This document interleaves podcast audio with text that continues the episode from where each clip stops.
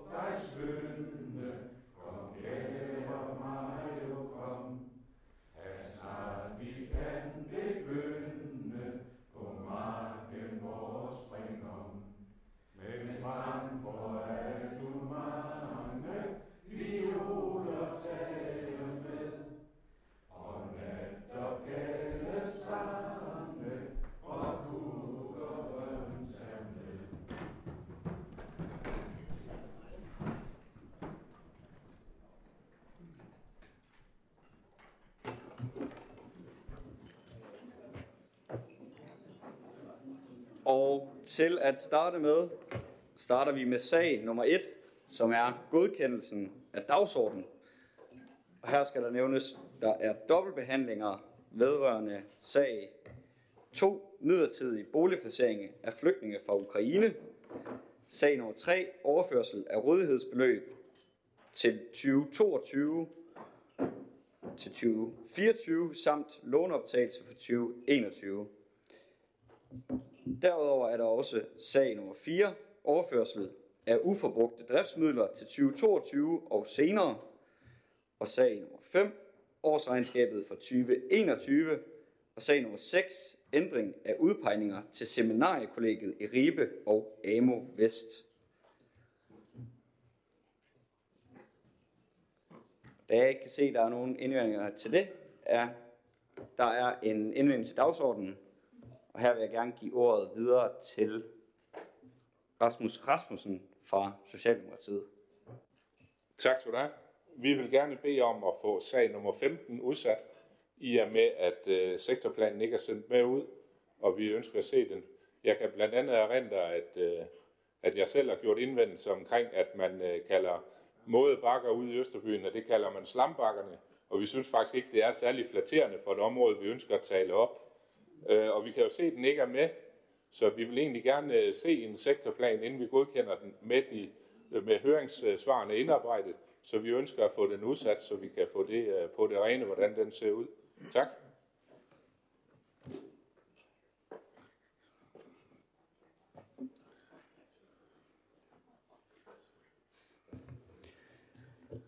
Der vil jeg gerne sige til Rasmus Rasmussen fra Socialdemokratiet, at det kan have en rigtig god pointe i, da det jo øh, skal sendes ud.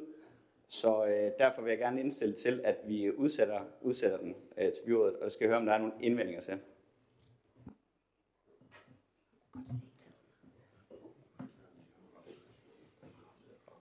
Var du vil gerne have ordet?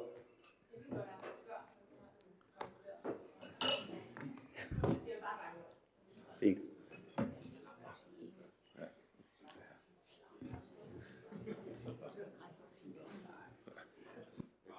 Rasmus, vil gerne bede om ordet, eller? Fint. Fint. Derved øh, er der ikke nogen indvendinger. Kan vi erklære øh, dagsordenen for godkendt, og at vi sender punkt nummer 15 til øh, udskydelse. Så skrider vi videre til sag nummer 2, som er midlertidig boligplacering af flygtninge fra Ukraine. Og her kan man sige, at implementeringen af lov om midlertidig opholdstilladelse til personer, der er fordrevet fra Ukraine, betyder, at kommunen står over for en stor integrationsopgave, herunder ansvaret for boligplacering af flygtninge, der har fået midlertidig opholdstilladelse i kommunen frem til den 17. marts 2024. Der forventes et stort antal flygtninge i Danmark, og det vil ikke være muligt for kommunen hurtigt at anvise en permanent bolig til alle, og det vil derfor være nødvendigt at sikre midlertidige opholdssteder for flygtninge. Forvaltningen har rådighed over 30 midlertidige boliger med eget bad på det tidligere Strandby Plejecenter i Esbjerg. Forvaltningen har afsøgt muligheden for at etablere yderligere 59 midlertidige boliger på Strandby Plejecenter og Strandgården i Hjerting, som står tomme og afventer planlægning af fremtidig anvendelse. Efter en mindre istandsættelse, efter en mindre istandsættelse af ejendommene, vil der samlet være rådighed for over 89 midlertidige boliger, hvor der er plads til 206 sengepladser. Efter udløb af særloven overgår ejendommene til sundhed og omsorgs videre planlægning. Jeg skal høre, om der er nogle bemærkninger til indstillingen.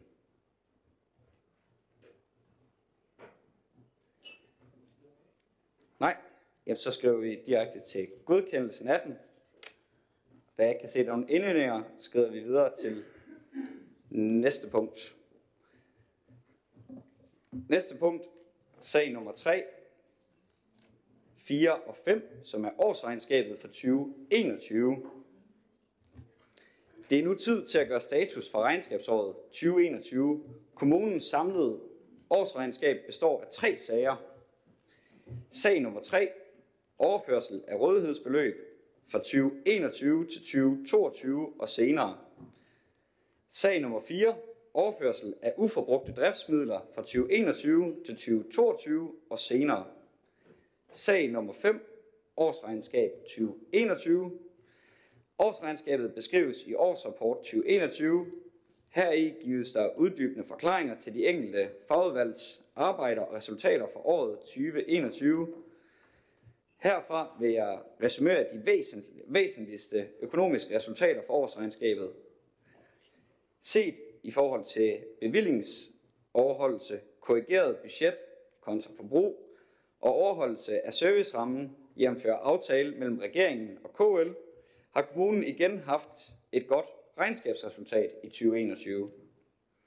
Også set i forhold til kommunens økonomiske politik, har Esbjerg Kommune haft et rigtig godt regnskabsresultat.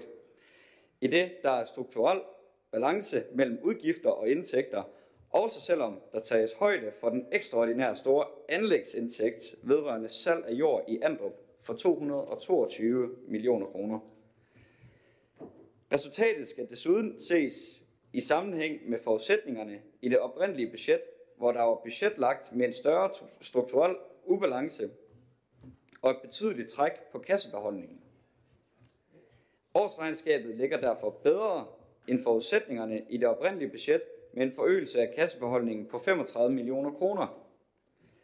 På den skattefinansierede drift er resultatet et overskud på 302 millioner kroner, og med investeringer til anlæg samt køb salg af jord med nettoudgift på 25 millioner kroner. Og der er et strukturelt overskud på 278 millioner kroner i vores oprindelige budget, regnede vi med et underskud på 96 millioner kroner. Det er således, således en forbedring i forhold til det oprindelige resultat med 374 millioner.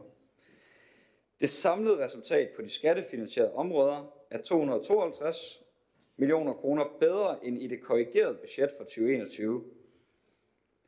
Det væsentligste grund her til denne afvielse er de forskydninger, som vi hvert år ser mellem budgetårene.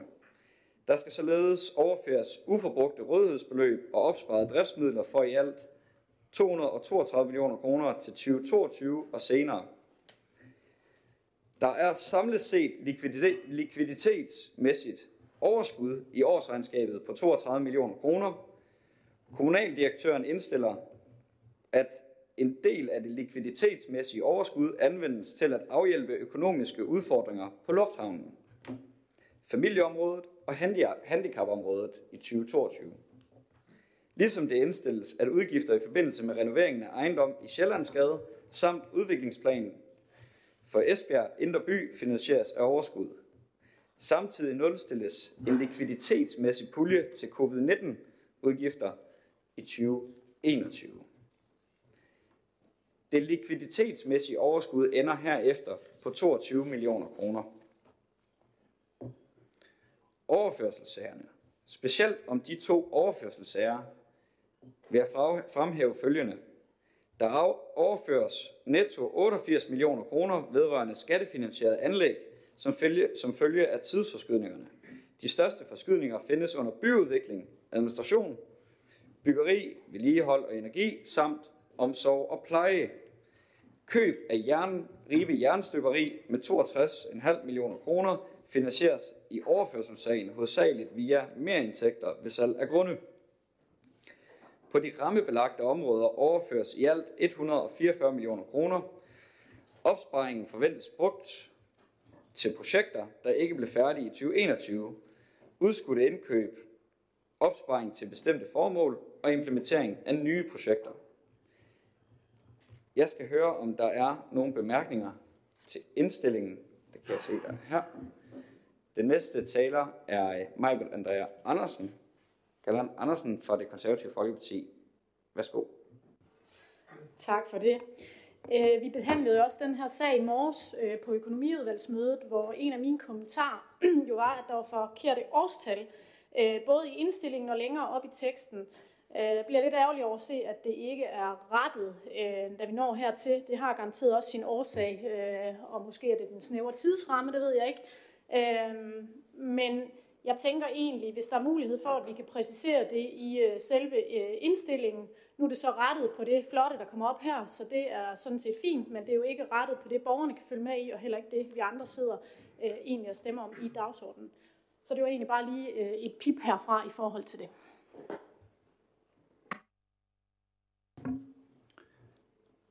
Og nogle øh, rigtig gode pointer. Herefter vil jeg gerne give ordet videre til Hans-Erik Møller fra Socialdemokratiet.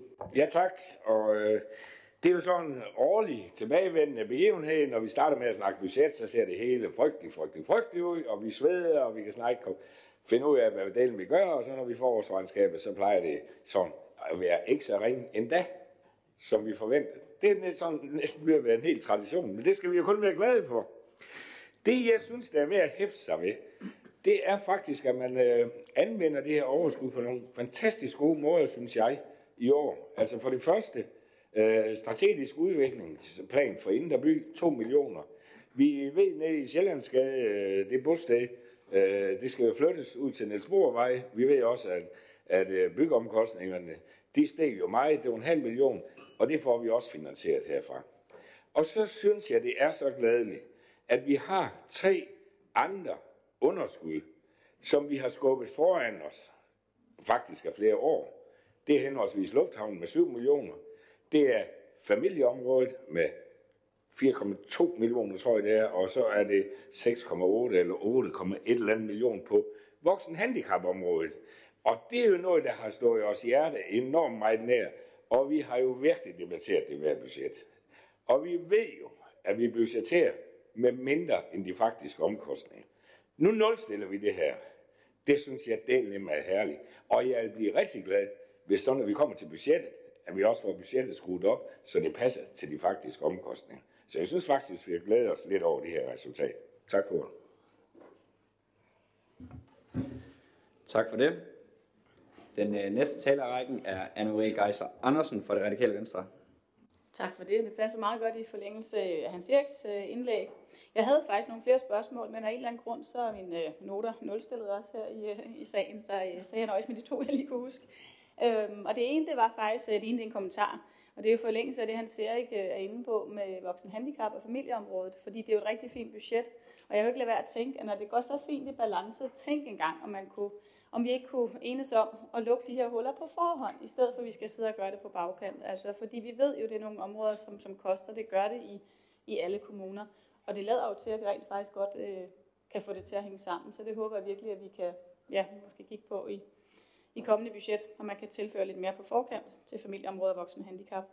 Og så, øhm, så havde jeg en konkret øh, spørgsmål, du var inde på det, han siger, ikke? Men det, den der øh, strategiske udviklingsplan, som har snedet sig ind, og jeg blev lige i tvivl om, om det var noget, vi har besluttet i budgettet, eller om det er noget, der er kommet med her nu, fordi jeg synes bare, øh, det her med, at vi kommer med nye, altså hvis det er et nyt initiativ, så undrer det mig egentlig bare, at den ikke kommer med i budgettet, at vi ikke tager den der, når vi sidder og forhandler. Men det kan godt være, at det er noget gammelt. Så jeg ved ikke, om der er en eller anden, der kan, vi kan opklare, hvorfor den har fundet vej til, øh, ja, det regnskabet, den er egentlig. Måske, måske han siger ikke. Jeg vil gerne give ordet videre til Jakob Lose fra Venstre. Øh, jeg kan forsøge at svare på det i hvert fald. Altså, jeg tror, de her to punkter, både med renovering af ejendommen nede i Sjællandsgade og så også en strategisk udviklingsplan, var nok nogle ting, vi burde have snakket om i forbindelse med budgettet øh, sidste år. Så de er kommet lidt ind på bagkanten, og det er så heldigvis også øh, finansiering til.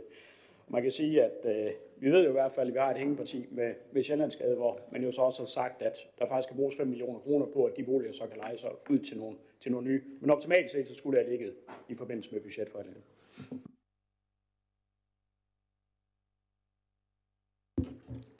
vil jeg gerne give ordet videre til Hans Erik Møller fra Socialdemokratiet.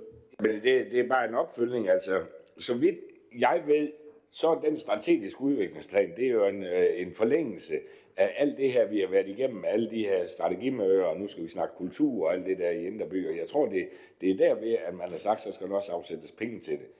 Jeg, jeg tror næsten, det er sådan, jeg i hvert fald har det fået øh, refereret. Så jeg går ud fra, det er derfor. Så det er for mig at se to nye ting. Og de 500.000 til Sjællandsgade, det er jo simpelthen bare for, at håndværkerpriserne de stiger, materialpriserne stiger helt vildt. Så det er i hvert fald nyt.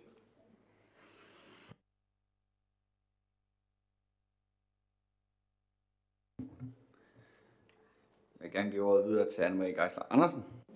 Jo, men tak for præciseringen, men jeg vil bare sige, øh, altså, ja, jeg, jeg håber da sådan fremadrettet, at der ikke kommer sådan alt for mange nye ting ind her, for jeg tænker, det er jo typisk noget, man man forhandler og drøfter, ikke mindst i budgetforhandlingerne. Men jeg er med på, særligt Sjællandsgade kan jeg jo sagtens forstå, når priserne er stedet. Den anden undrer mig så lidt, men, men fair nok. Men jeg glæder mig til at få præciseret, hvad det mere konkret omhandler.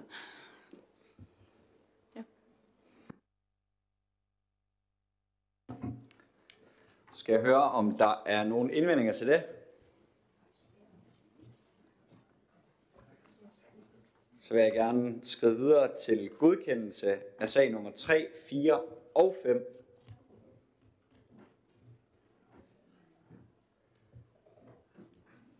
Da jeg ikke hører flere, der vil have ordet og nogle indvendinger, er, den hermed, er de hermed godkendt.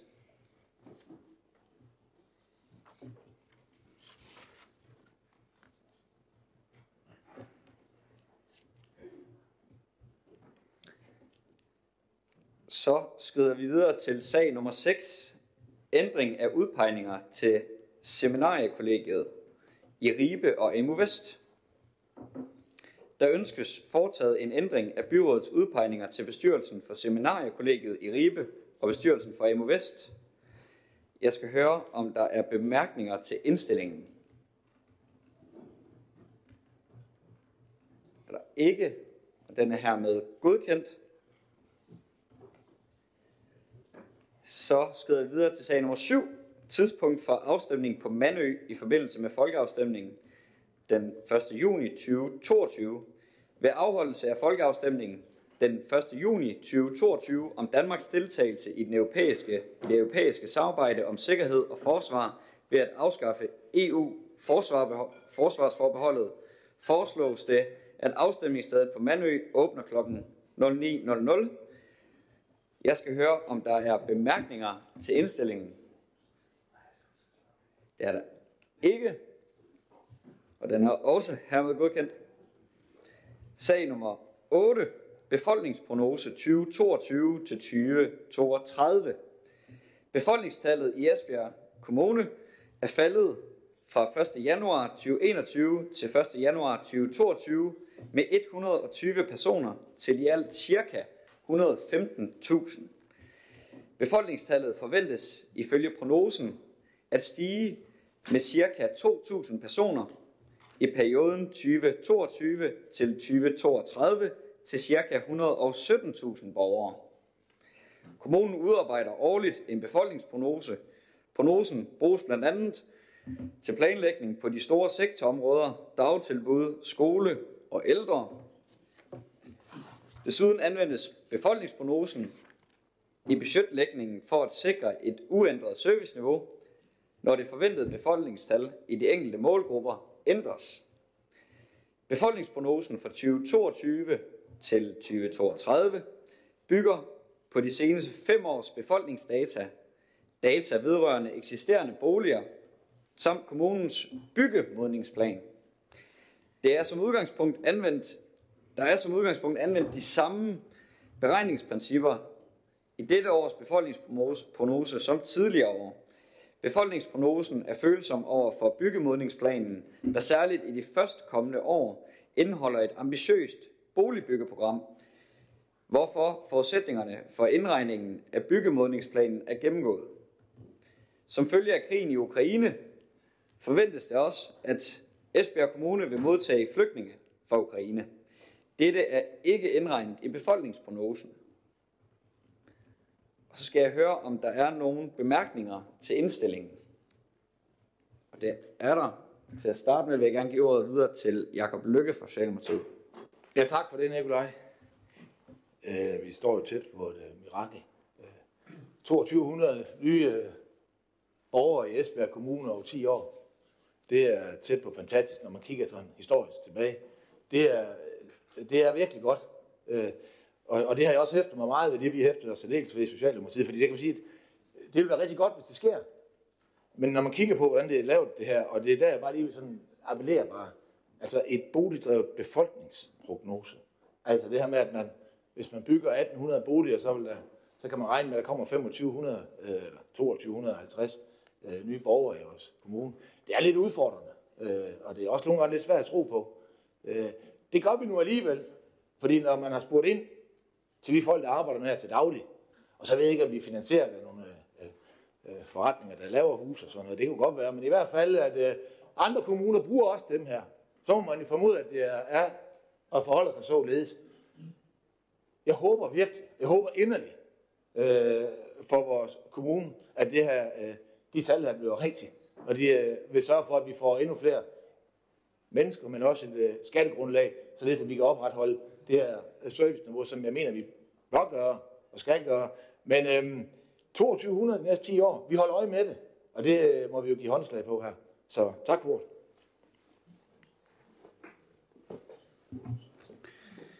Tak for det. Det er altid dejligt med en masse skarpe pointer omkring det her. Det er jo øh, noget, som vi jo alle sammen skal have fokus på, da der jo ikke er nogen tvivl om, at, øh, at vi står over for nogle udfordringer det, de tal er vi jo blevet præsenteret for i forhold til befolkningsvækst. Halvdelen af dem, jeg er vokset op med, bor i Aarhus, Odense og København, og det skal vi jo gøre noget ved. Der sker jo heldigvis en masse positive ting. Jurauddannelsen er jo blandt andet lige kommet til Esbjerg, så det er jo dejligt. Så vil jeg gerne give ordet videre til Anne-Marie Geisler Andersen fra det radikale venstre. Jeg ved ikke, om du havde overset mig, men øh, det var også, altså det var, det var meget samme dur, som det Jakob siger. Altså, fordi jeg synes også, jeg ved ikke, om jeg husker rigtigt, men jeg mener, vi har stået her før, hvor vi får præsenteret en, øh, en positiv øh, prognose, og så når tallene kommer, så ser de jo desværre anderledes ud. Øhm, at det går, ja, at det ikke helt går, går den vej, vi ønsker det. Øh, og jeg synes også øh, på linje med Jacob, at der er utrolig meget fokus på boliger i hele tilgangen til det her. Man skriver lige frem på boligdrevet. At befolkningsprognosen er boligdrevet. Det synes jeg er voldsomt. Altså, for man skal vel også have en anden grund til at kigge efter øh, bolig, tænker jeg. Vi kiggede selv herover i sin tid, men det var fordi, at vi havde øh, svigerforældre, og min mand havde gode jobmuligheder, så jeg tænker job og uddannelse, som Nikolaj også er inde på. Og der vil jeg så bare sige i den sammenhæng, der er jo heldigvis også en masse positive tiltag, altså jurauddannelsen, medicinstudiet, alle de energiinvesteringer, der heldigvis også er på vej. Øh, og vi har lavet en brandingstrategi, så jeg håber, vi, øh, og det gør vi jo også, også lidt mere for fokus på andet end at bygge boliger. Jeg tror simpelthen ikke på, at det er det, der gør, at folk flytter, men selvfølgelig skal der være boliger nok. Tak for det. Så vil jeg gerne give ordet videre til Jakob Lose fra Venstre. Jamen tak for det.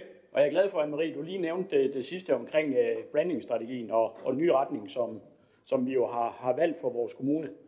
Fordi det er jo også et element i, hvordan det er, at vi får, får flere steder til, at, til at flyve til, kan man sige. Uh, det er jo sådan ret substantielt, hvad det, er, øh, hvad det er, vi tror på, når det er, at vi skal se, om vi kan få flere borgere til at flytte til vores kommune. Og i vores prognoser, der ligger der så det her med, at øh, vi tror på, at det har en, en effekt, hvis det er, at vi også opfører, opfører flere stærkasser, så at stærne de kan, de kan flyve til. Og det betyder jo også, hvis det er, at øh, vi ikke tror på den her strategi her, så skal vi kigge på vores, øh, vores øh, anlægsniveauer i forhold til anvendte bolig og alle mulige andre ting. Så her, plus at vi givetvis også skal jo flere penge op af kassen, når det er, at vi lægger budget her til efteråret. Og så bemærker jeg dog også, at der jo sådan set i prognosen øh, faktisk har lagt en, en dæmpning af effekten af nye boliger ind i det her. Så det er sådan lidt mere substantielt end bare som så, hvis det er, at vi begynder at pille ved det her. Jeg tror også, at vi politikere vi skal holde lidt snitterne af det her. Øh, det er det prognoseværktøj, som vi har. Vi kan bestille et nyt. Jeg tror ikke, det er os, der skal stille på parametrene, fordi så, det er sådan noget, man gør i Nordkorea, for at man får, får tingene til at, til at passe sammen. Det skal vi holde os for gode for her. Men det, det afsted kommer i hvert fald en, en bredere debat om, hvad det er, vi tror på, der skal til for at få flere indbyggere til at, til at føre til vores kommune, hvis vi mener, at prognoseværktøjet er forkert.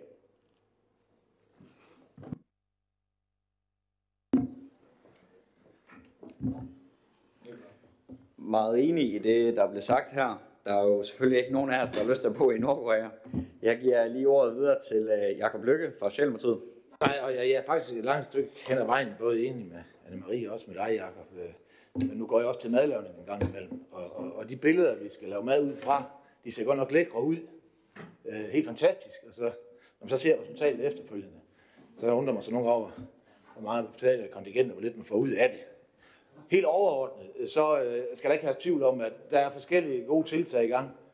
Øh, men fra Socialdemokratiets side skal der bare lyde. Øh, der er en, og der er et stort omdrejningspunkt, som er vitalt. Og det må vi aldrig glemme, det er arbejdspladser og jobmuligheder. Og vi går en tid i møde, hvor vi får de enestående muligheder. Og så er det der, vi skal finde konsensus. Det er, hvordan får vi de folk, der kommer pendlende ind til vores by, i de fantastiske jobmuligheder, der er, til at blive. Og så kan bolig være en af dem. Men det er ikke det eneste. Vi skal sørge for, at de bliver her. Og de flytter til byen eller kommunen. For der kommer nogle enestående muligheder nu her. Der skal vi forstå og gøre det nu her. Så jobbene, øh, det må være det overordnede fokus. Og så alt det andet, det er det rundt om. Tak. Ja, tak for det. Skal jeg lige høre, om der er flere, der gerne vil have ordet.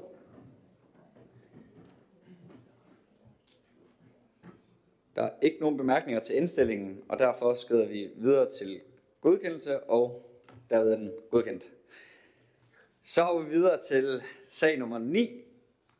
Generalforsamling Din Forsyning Holding AS den 24. maj 2022.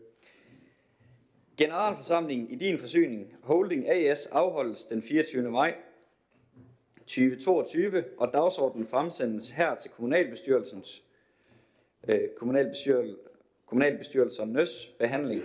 Jeg skal høre, om der er bemærkninger til indstillingen. Nej.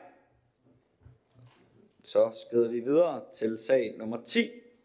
Årsregnskab for Business Esbjerg 2021. Business Esbjerg har den 30. i 3.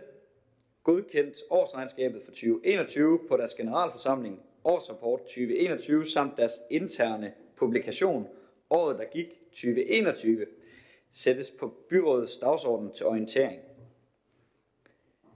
Jeg skal høre, om der er nogle bemærkninger til indstillingen. Det er der ikke. Den er så godkendt, og vi skrider videre til sag nummer 11, Boligforeningen 32, afdeling 2, Rørkædesgade og Grønnegade i Esbjerg, ansøgning om væsentlig forandring. Esbjerg Kommune har den 21. januar 2022 modtaget ansøgning fra Boligforeningen 32 vedrørende væsentlige forandringer, separat kloakering og dertilhørende arbejder med låneoptag i Rørkærsgade og Grønnegade i Esbjerg. Gennemførsel af arbejderne vil medføre en huslejestigning på ca. 13% og en sluthusleje på 836 kroner per kvadratmeter per år. 836 kroner kvadratmeter per år. Jeg skal høre, om der er bemærkninger til indstillingen. Den er godkendt. Sag nummer 12. Boringsnære beskyttelsesområder ved fire boringer. Sagen forelægges af formanden for Klima- og Miljøudvalget, Jørgen Alkvist. Værsgo. Tak skal du have, Nikolaj. Byrådet anmodes om at træffe beslutning om ekspropriationsvilje for at sikre grundvandet inden for nærområdet til fire drikkevandsboringer. Boringerne tilhører henholdsvis Egebæk Viding Vandværk og Din Forsyning i Ribe. Vandværkerne har forhandlet med i alt tre lodsejere om aftalernes indhold og erstatning herfor. Aftalerne omfatter i alt 9,7 hektar, hvor der ikke længere må bruges sprøjtemidler. Hovedparten af arealerne forventes tilplantet med skov. Ved at træffe beslutning om ekspropriationsvilje gives der optimal mulighed for skattefritagelse for erstatningen til lodsejerne.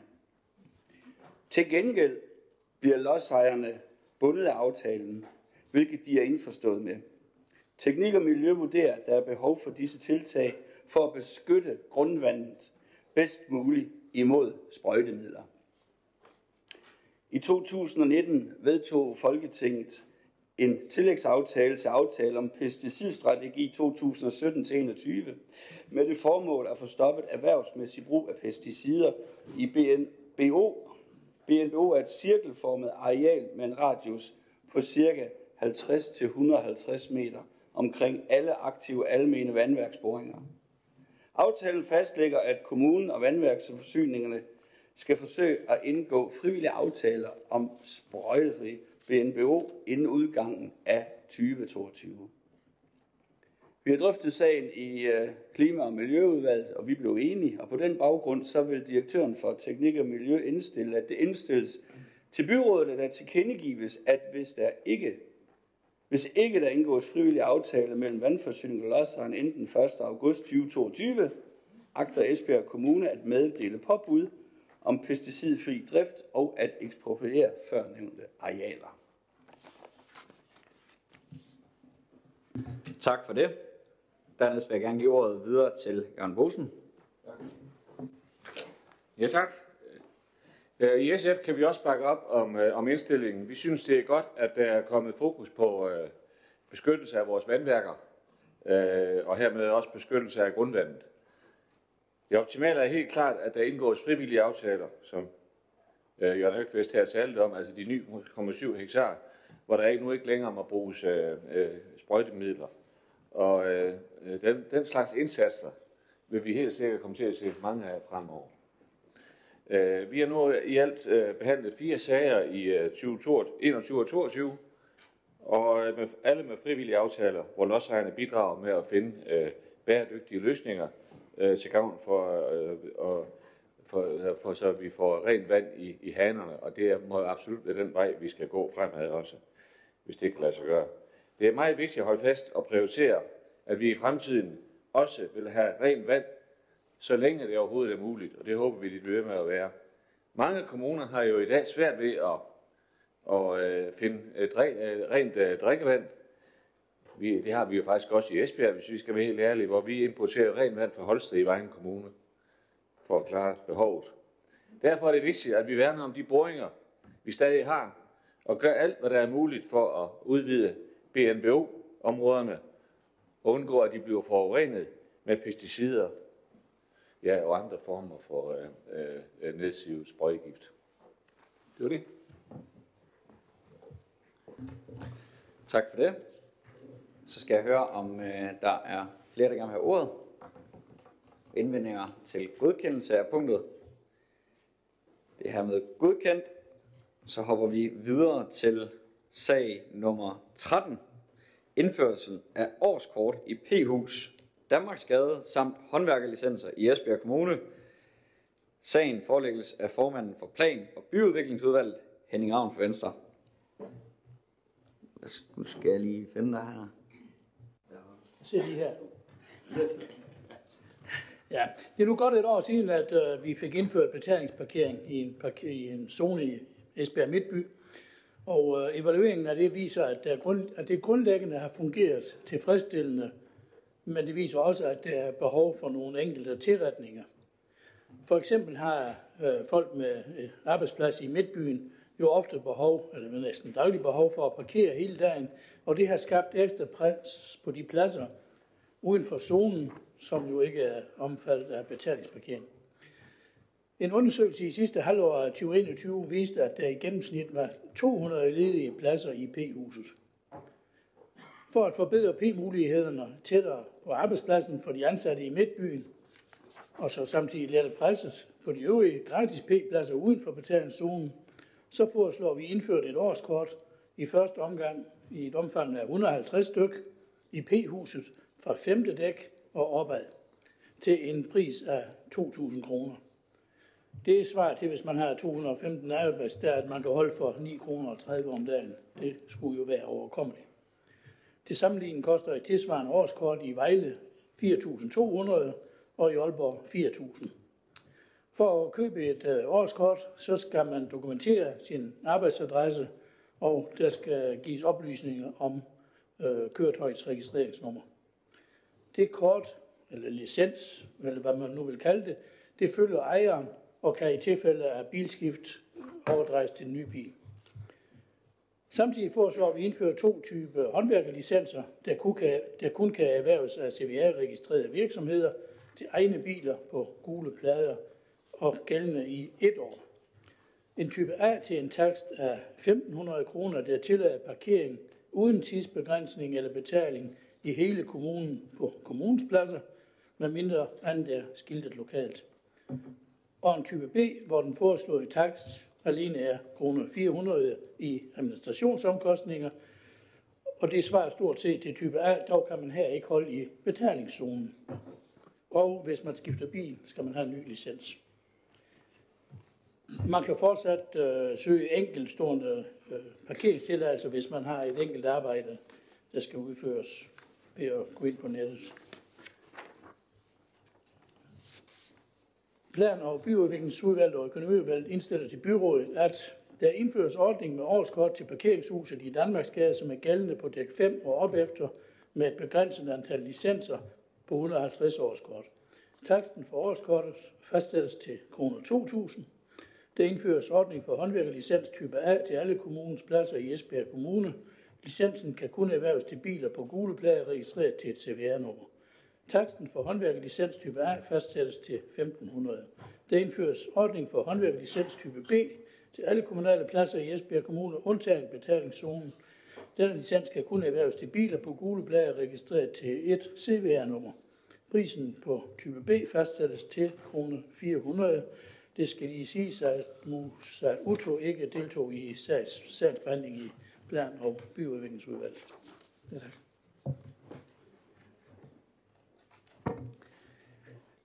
Tak for det.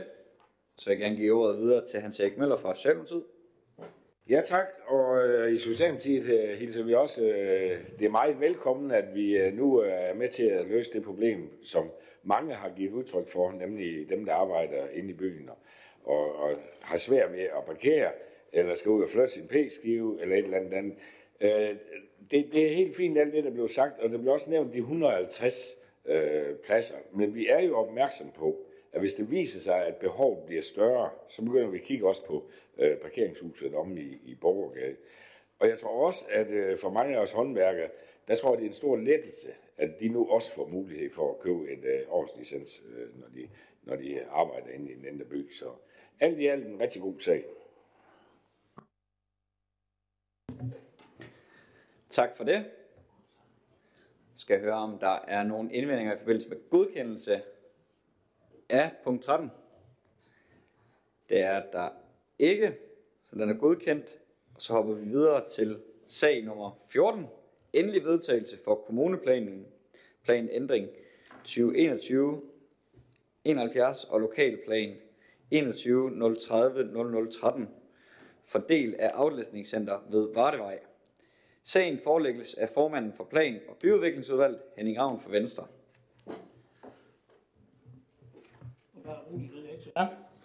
De her planer de er affødt af et ønske om at etablere en jyskåren til Hansen ved Vardevej i Bramming. Der planlægges derfor for et samlet aflastningscenter, som indeholder det nuværende hjem og fix, og samtidig giver mulighed for etablering af to yderligere udvalgsbutikker på arealet vest for den eksisterende butik. Forslaget har været i 8 ugers offentlig høring, i hvilket tidsrum der indkom tre høringssvar. Et høringssvar indeholdt et forslag om en anden placering.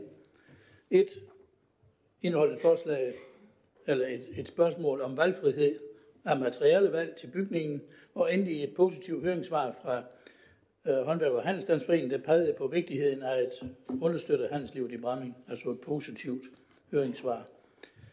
Disse høringssvar har jo ikke givet anledning til ændringer, så plan- og bygningsudvalget og økonomiudvalget indstiller til byrådet, at del af aflastningscenter Martevej i Bramming godkendes.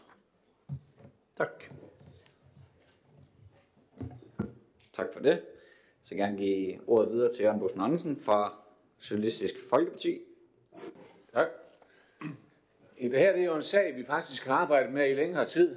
Øh, øh, aflæsningscenter, det er jo egentlig, det er jo egentlig et mærkeligt navn, for man kommer til at tænke på alt muligt forskelligt.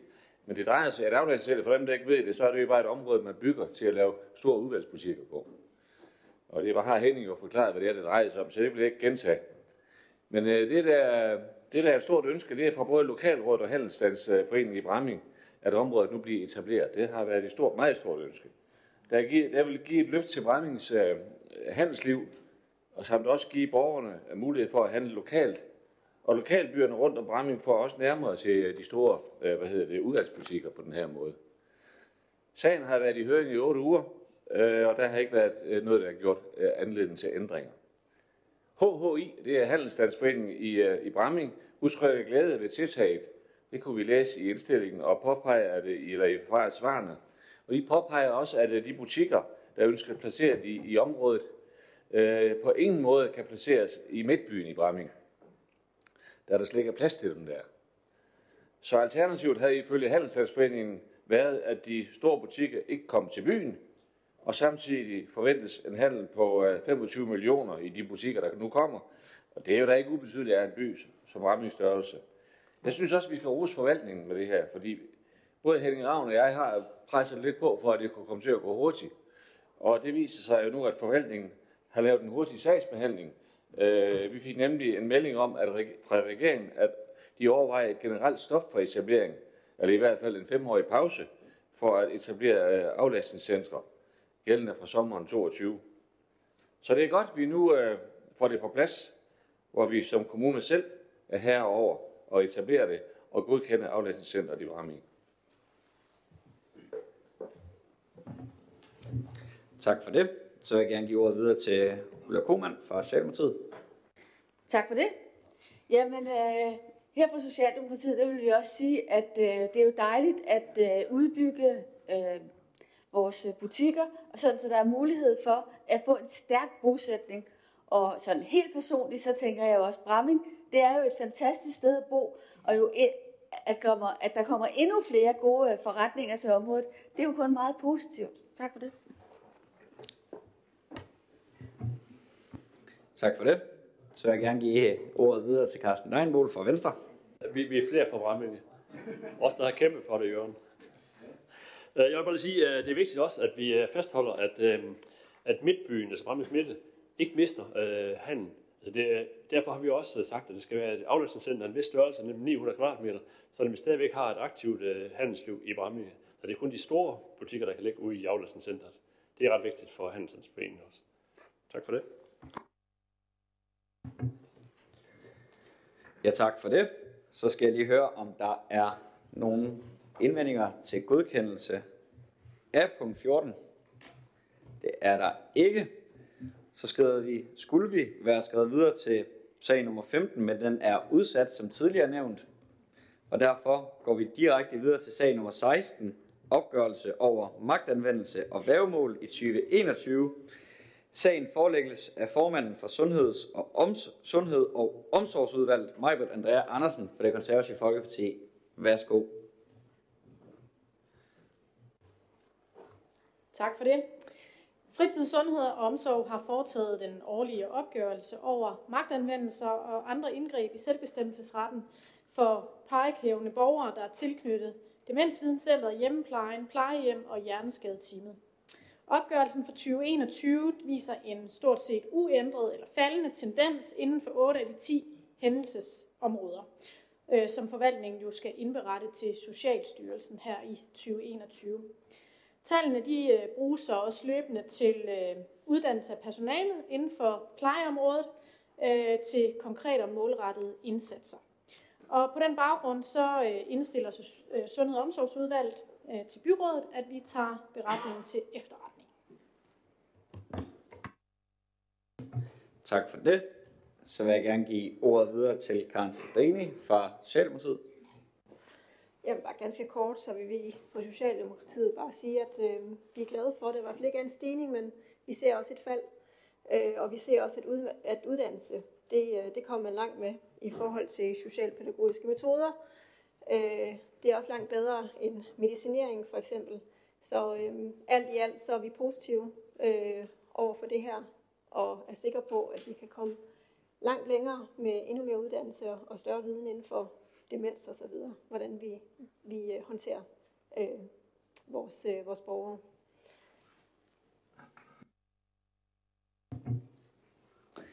Tak for det.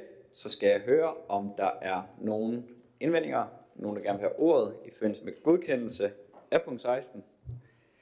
Det er der ikke, og det er hermed godkendt. Så vil jeg gerne sige tak til alle jer, der kom herind i dag og fulgte med. Det er rigtig fedt. Også rigtig dejligt, at øh, min gamle politiske ungdomsorganisation, Konservativ Ungdom, de er her i dag. Og tak til jer, der fulgte med derude. Nu skal jeg bede jer om at forlade sagen, da vi skal videre til den lukkede dagsorden.